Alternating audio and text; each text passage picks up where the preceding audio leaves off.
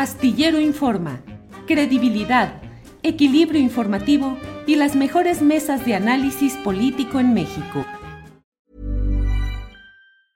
Tired of ads barging into your favorite news podcasts? Good news. Ad-free listening is available on Amazon Music. For all the music plus top podcasts included with your Prime membership. Stay up to date on everything newsworthy by downloading the Amazon Music app for free or go to amazon.com slash news ad free. That's amazon.com slash news ad free to catch up on the latest episodes without the ads. Say hello to a new era of mental health care. Cerebral is here to help you achieve your mental wellness goals with professional therapy and medication management support. 100% online. You'll experience the all new Cerebral Way, an innovative approach to mental wellness designed around you. You'll get a personalized treatment plan from a therapist, prescriber, or both in a safe and judgment free space. Your cerebral therapist or prescriber will outline a customized plan with clear milestones along the way so you can get to feeling your best. With Cerebral, you're not alone in your mental health journey. We're here to empower you to live a fulfilling life. So take that first step towards a brighter future and sign up today at cerebral.com slash podcast and use code ACasts to get 15% off your first month. Offer only valid on monthly plans. Other exclusions may apply. Offer ends July 31st, 2024. See site for details. Elena Poniatowska. Elena, buenas tardes. Buenas tardes, Julio, qué gusto. No está muy oscuro aquí, si quiere le abrimos tantito. Ya, Está ahí, mejor, o le abrimos tantito la cortina. Eh, ahí ya. por- Por ahí ya se ve bien. Elena, el máximo honor para un mexicano, la medalla Belisario Domínguez. ¿Qué decir frente a ello, Elena? Bueno, es una emoción enorme porque además fíjate que hace años Rosario Castellanos me habló mucho de Belisario Domínguez, le tenía de veras una gran, una gran estimación, una gran admiración. Así que ha sido, pues es un regalo enorme que me hace México, que me hacen los mexicanos y que me y que voy a recibir pues con una emoción a ver si la emoción me permite dar las gracias como quisiera hacerlo. Elena, ¿dónde comenzó todo? ¿Por qué fuiste lo que eres y no fuiste otra cosa? Bueno, comenzó en el convento de monjas en Estados Unidos que yo yo quería es que yo era muy enanita, bueno, sigo siendo muy chaparrita y yo entraba casi al convento, entraba a misa con las enanitas, con las niñas de, de kinder. Entonces dije, pensé, ¿cómo le hago para no estar con las de kinder? Yo ya tenía 15, 16, 17 años y entonces me di cuenta que era sacándome buenos lugares y estudiando mucho. Entonces yo fui muy machetera desde chiquita y también súper persinada porque así rezaba todo el día, por los pecados que aún no cometía. ¿Y sigues siendo persinada? No, No. no, fíjate, se te va diluyendo, pero yo sé que a la hora de la muerte sí, y además porque mi mamá aguantó la muerte de mi hermano a los 21 años por su religión, por su fe, por su, su relación con, con Dios, con Cristo, con la Virgen María. Fue muy, muy religiosa. Y, no ti? lo era, era guapísima. Y te- era, era una señora muy guapa, muy alegre, que montaba a caballo así de amazona, de un solo lado, y que además jugaba golf, y que además era una gran nadadora de crawl. Bueno, te hubiera encantado. Y además un cuero. Eh, Elena, ¿se te diluyó la, religiosidad? Sí, sí se me fue diluyendo porque me casé con Guillermo Aro, que era científico, astrónomo, y eh, una vez este, no le gustó cuando se abrió toda la cúpula de Tonantzintla para ver las estrellas y salió el telescopio, me decía el enano, el, enano porque era muy chaparrita, o bueno, soy, todavía no muero, y entonces me dijo, ¿qué estás haciendo? Y le contesté, rezo, y no le gustó. No le gustó que dijera que yo rezaba. No es una respuesta científica. Va la vida que has llevado ¿Es la que hubieras deseado? ¿Te sientes feliz de lo que has hecho en estos casi sí, 91 bueno, años? Julio, ¿qué, habría sido, bueno, qué habría sido tu vida también si no eres periodista? No puedes imaginarla, ¿no?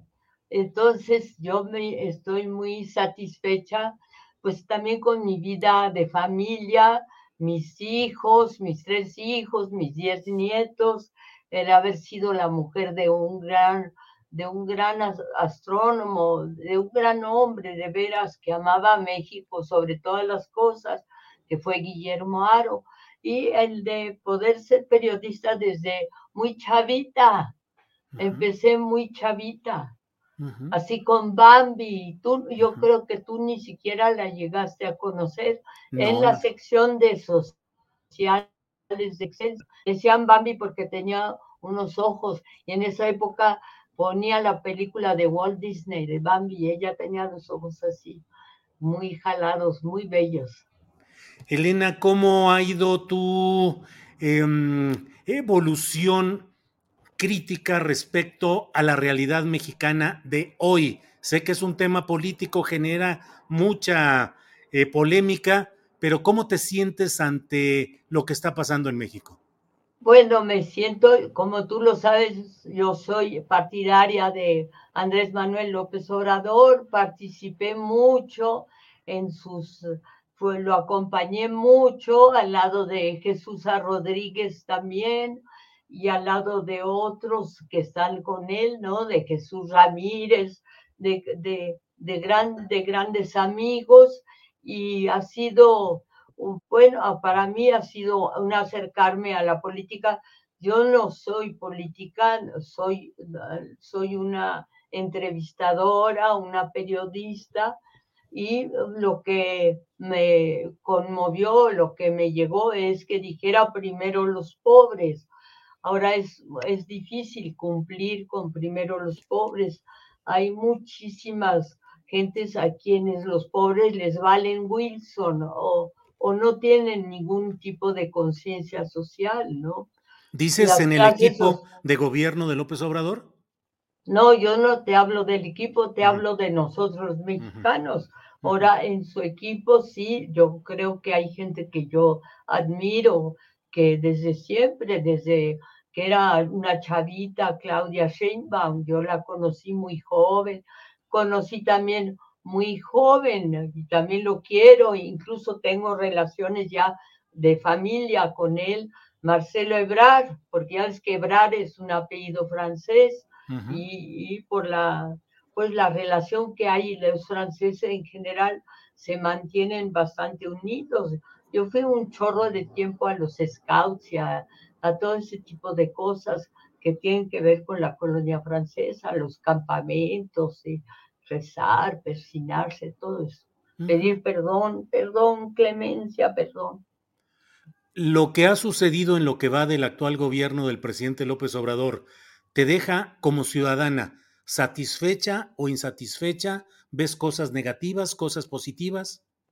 Yo veo, yo veo cosas positivas, yo creo que sí se ha cumplido lo de primero los pobres, yo tengo mucha, mucha fe en que se van a ir siguiendo paso a paso, logrando cosas para, para, yo sé que él se mueve en un medio muy crítico, que finalmente el, bueno, los partidos políticos no se unen, no es un elogio unísono, ¿no?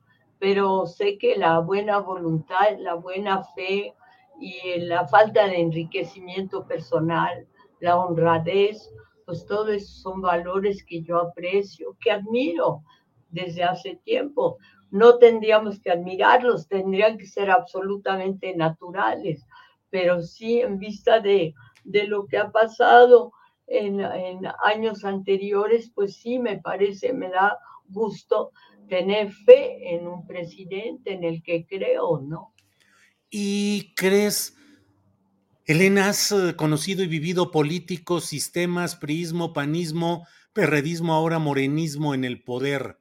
¿México tiene salvación y posibilidad de progreso o le damos vueltas y vueltas a lo mismo y seguimos más o menos iguales? No, pero mira, México tiene a grandes científicos, a buenos pensadores, a gente muy honrada, a mujeres excepcionales, una de ellas que por desgracia desapareció, que fue doña Rosario Ibarra de Piedra, a quien acompañé en muchísimas ocasiones y admiré, y a muchas mujeres universitarias de primer orden, a científicas como Silvia Torres de Peinberg, que es una astrofísica pues muy, muy notable, reconocida en Europa. Recuerdo que en Orly, en el aeropuerto de, de París, se veía, había una gran manta que decía Silvia Torres, ganadora de un premio de ciencia.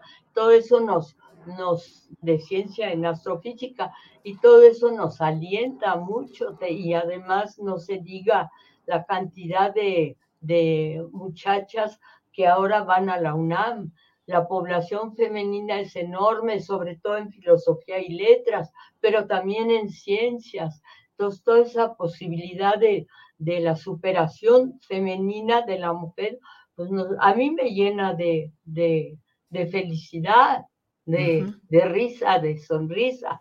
Y además son muy buenas las mujeres y no la van a dejar su carrera apenas tengan un hijo, van a tratar de compaginar es como lo hacen las norteamericanas o las francesas, las europeas. Claro. Elena, em, ¿quién crees que dará continuidad al proceso de la cuarta transformación? ¿Claudia Sheinbaum o Marcelo Ebrard o Adán Augusto López Hernández? As a person with a very deep voice, I'm hired all the time for advertising campaigns. But a deep voice doesn't sell B2B. And advertising on the wrong platform doesn't sell B2B either. That's why, if you're a B2B marketer, you should use LinkedIn ads. LinkedIn has the targeting capabilities to help you reach the world's largest professional audience. That's right, over 70 million decision makers all in one place. All the big wigs, then medium wigs, also small wigs who are on the path to becoming big wigs.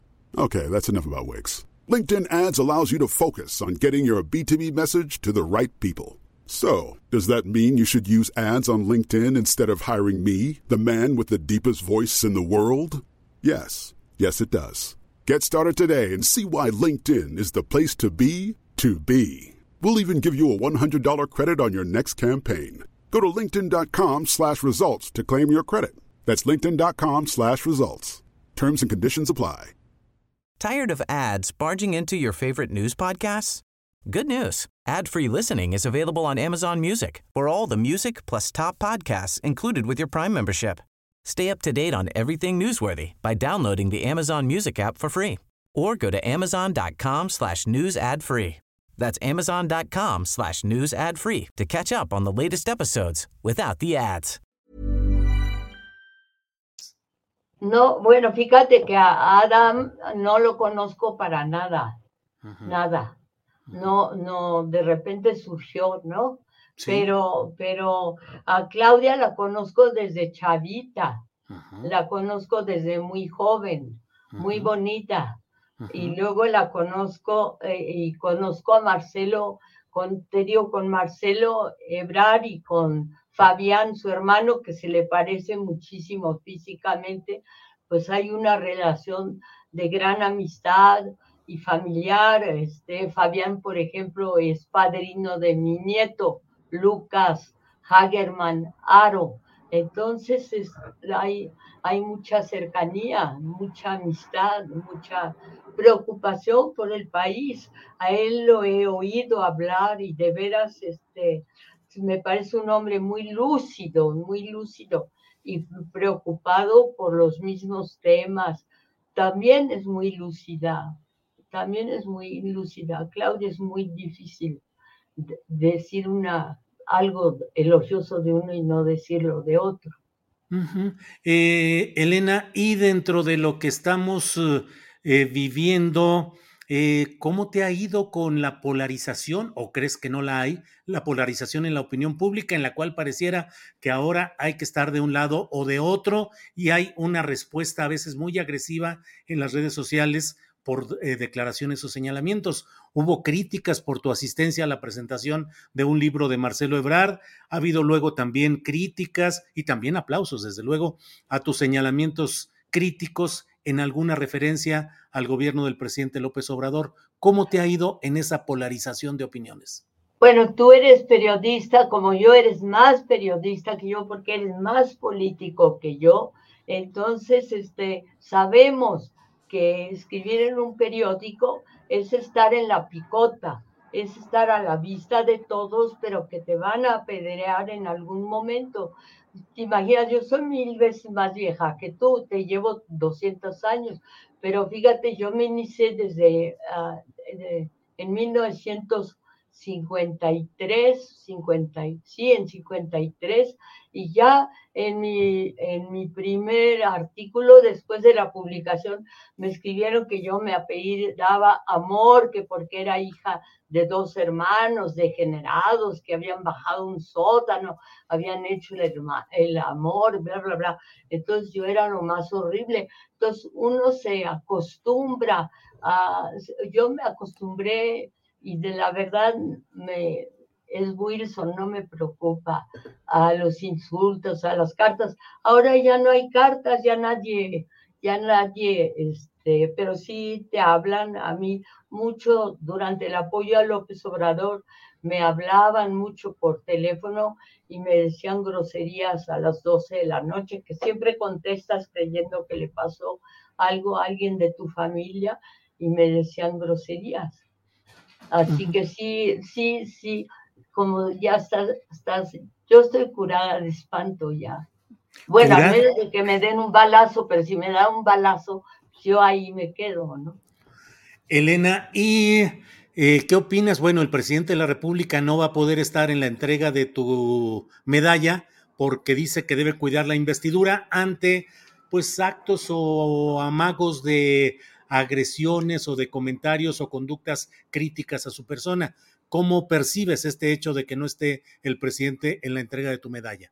Bueno, yo le diría que sí, que sí, que fuera, que, que vaya, que no va a pasar nada grave, que no creo que abiertamente alguien se manifieste así en su contra.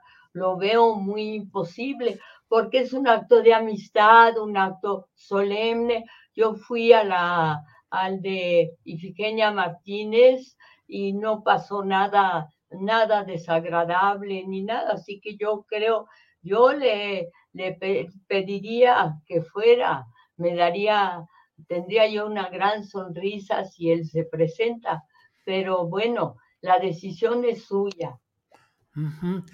Hay quienes dicen que es un poco porque andas haciéndole críticas a su gobierno. No, yo digo, soy exactamente lo que tú ves.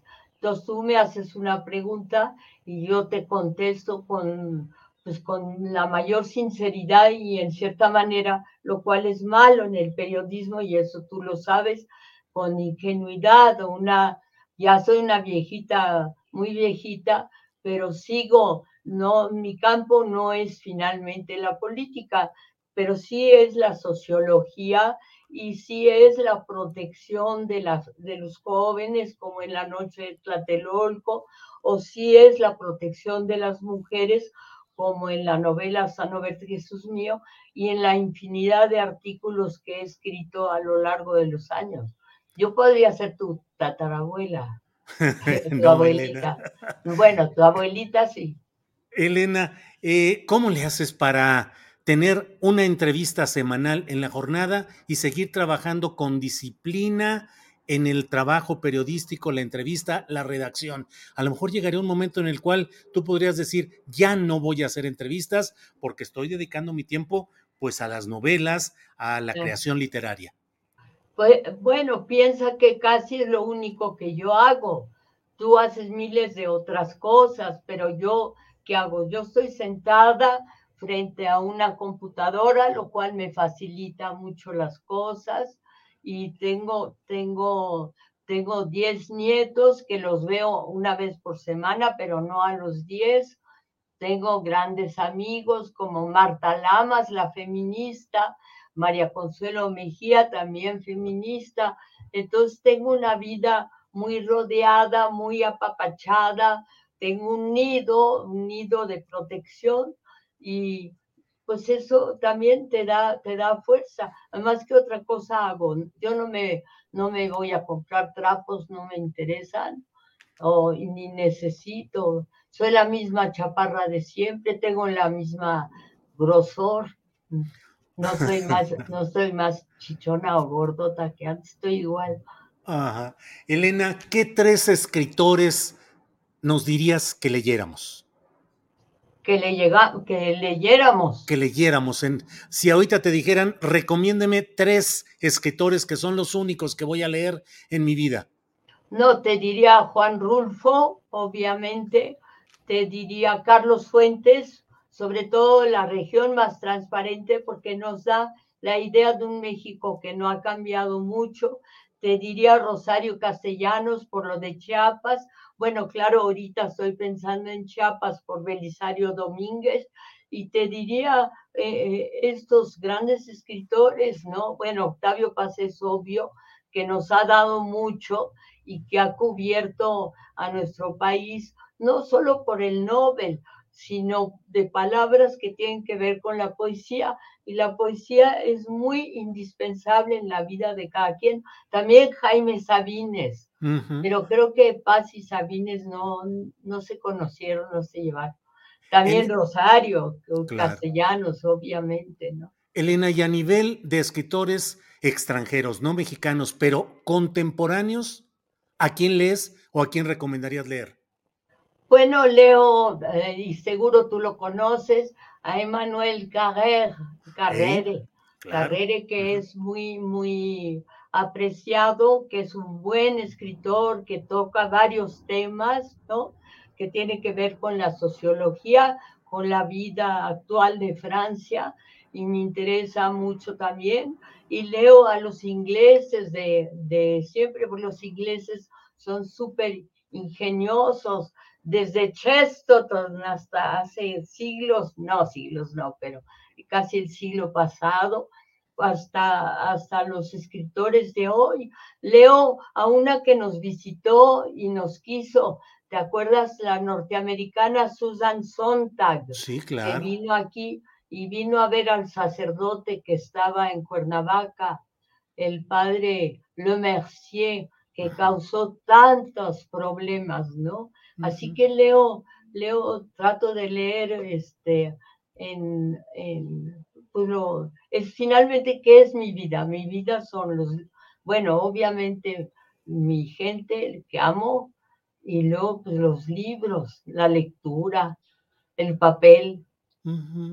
Elena, y en esa vida de libros, de escritura, te pregunto, ¿cuál sería el último párrafo que escribirías en el libro de tu vida?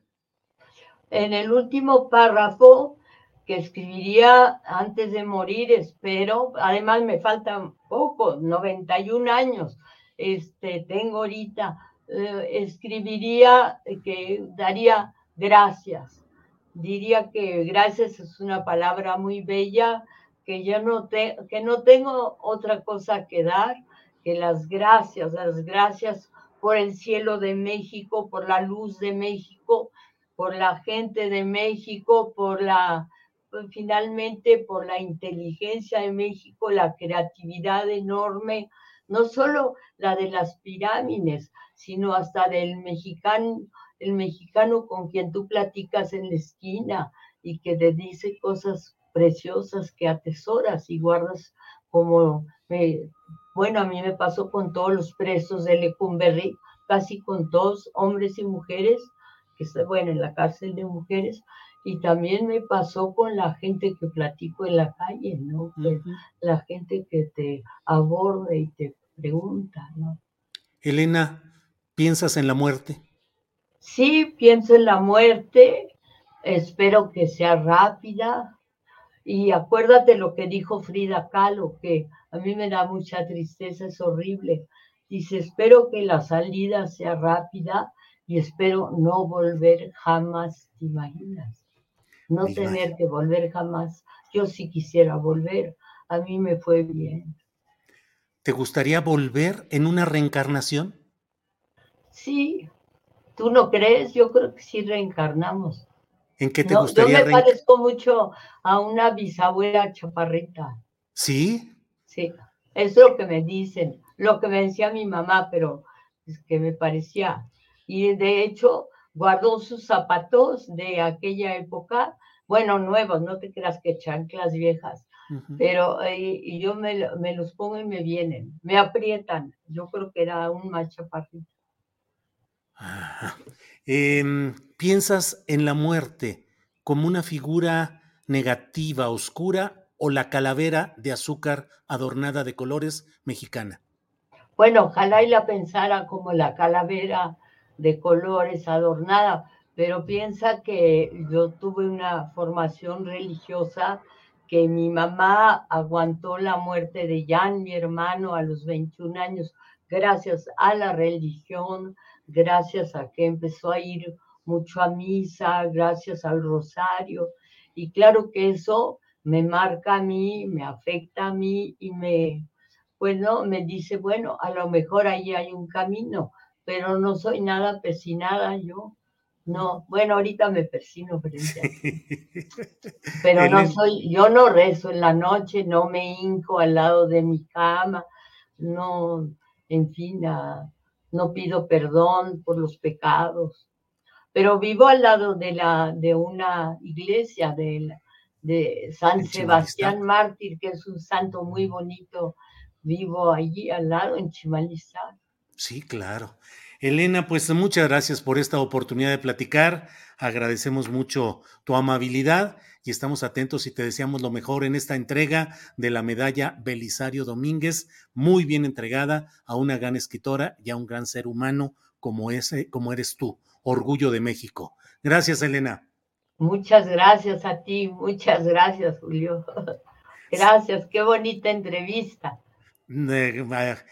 ¿Quién no te puede entrevistar bien, Elena? Eres una suavidad y una tersura y una fluidez para poder platicar. Muchas gracias, Elena. Muchas gracias, Julio. Hasta pronto. Hasta pronto.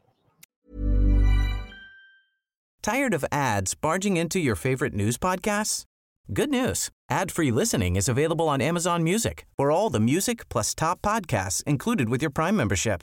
Stay up to date on everything newsworthy by downloading the Amazon Music app for free or go to amazon.com slash news ad free. That's amazon.com slash news ad free to catch up on the latest episodes without the ads. ¿No te encantaría tener 100 dólares extra en tu bolsillo? Haz que un experto bilingüe de TurboTax declare tus impuestos para el 31 de marzo y obtén 100 dólares de vuelta al instante. Porque no importa cuáles hayan sido tus logros del año pasado, TurboTax hace que cuenten Obtén 100 dólares de vuelta y tus impuestos con 100% de precisión, solo con Intuit TurboTax. Debes declarar para el 31 de marzo. Crédito solo aplicable al costo de la presentación federal con TurboTax Full Service. Oferta sujeta a cambios o cancelación en cualquier momento. Para que te enteres del próximo noticiero, suscríbete y dale follow en Apple, Spotify, Amazon Music, Google o donde sea que escuches podcast te invitamos a visitar nuestra página julioastillero.com.